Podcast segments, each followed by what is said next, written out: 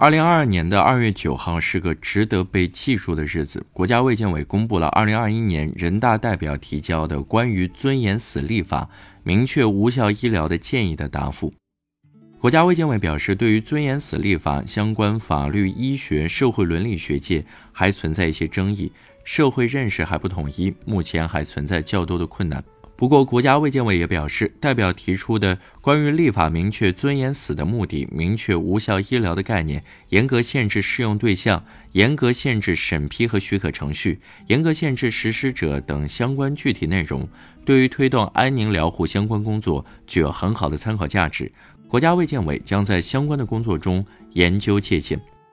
很多网友都双手赞成尊严死，新闻一出，引发网友积极的讨论。大多数人都支持尊严死立法。有人说，对于绝症患者，如果是患者本人要求，家属同意，医院鉴定为无法逆转，就可以实施安乐死。还有人说，ICU 延续的不是生命，是榨干耗尽钱财的耗油灯，过程是痛苦的，终点是残忍的。在现实生活中，我们都遇到了很多身不由己的患者，尤其是在癌症末期，他们被疾病折磨得痛不欲生，真真正正的生不如死。亲属们、子女们大多都不能接受让亲人放弃治疗，结果却是耗费了有限的医疗资源，病人受罪，家属受累，人们等待的是像熬灯油一样的治疗，坚持着医学的所谓永不放弃。有谁能够理解饱受疾病折磨的患者此时的感受？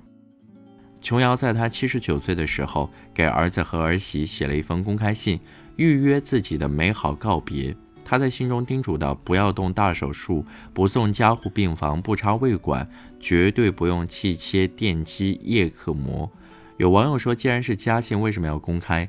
这正恰恰证明了琼瑶的心思缜密、用心良苦。”真是为人母者，处处为了孩子着想。他在信中写道：“虽然孩子完全了解我的心愿，同意我的看法，会全部遵照我的愿望去做，我却生怕到了时候，你们对我的爱成为我自然死亡的最大阻力。承诺容易，实行难。万一到时候你们后悔了，不舍得我离开，而变成金叶川说的联合医生来凌迟我，怎么办？我想你们深深明白我多么的害怕有那么一天。”现在我公开我的权利，所有看到这封信的人都是见证。你们无论多么不舍，无论面临什么压力，都不能勉强留住我的躯壳，让我变成求生不得、求死不能的卧床老人。那样，你们才是大不孝。写了一辈子爱情故事的琼瑶阿姨，似水柔情，连死的方式也要预约。在我国，很少听到尊严死的说法。倒是有的朋友可能听过安乐死，那么两者有什么不同呢？尊严死指的是由病人自己决定生死，通过不使用延生的手段来结束自己的生命，是一种自然死亡的过程。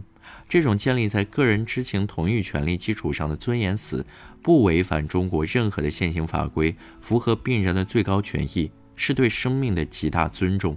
安乐死。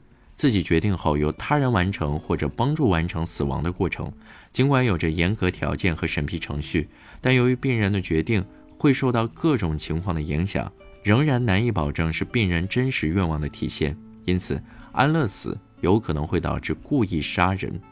接下来，我们来看一位癌症患者的亲属是这样说的：“对于晚期不可治愈的癌症病人，谁来说不治？谁来放弃？谁来说让他走吧？”看着病床上岌岌可危的病患，几个父母愿意离开，几个子女敢于放弃。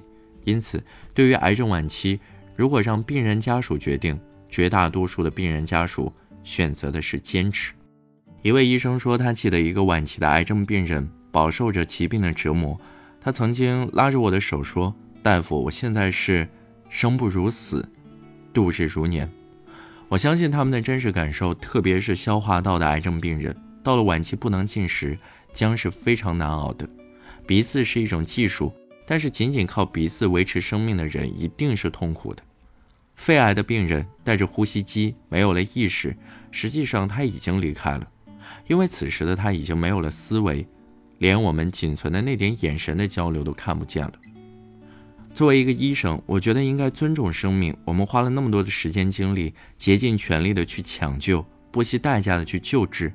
对有些晚期癌症的病人、脑死亡的病人，我们做了我们能做的一切，做了医学可以做的一切。我们习惯了逝者抢救无效，但是我们真的很少有时间去考虑疾病的适度的治疗、合理的治疗、有限的治疗和心理治疗。近些年，关于安乐死和尊严死的话题不断。虽然卫健委给出了不具备立法条件的答复，但是相较于以前对于这个问题的犹抱琵琶半遮面的状态，现在能这么开诚布公的回应，不得不说是一个巨大的飞跃。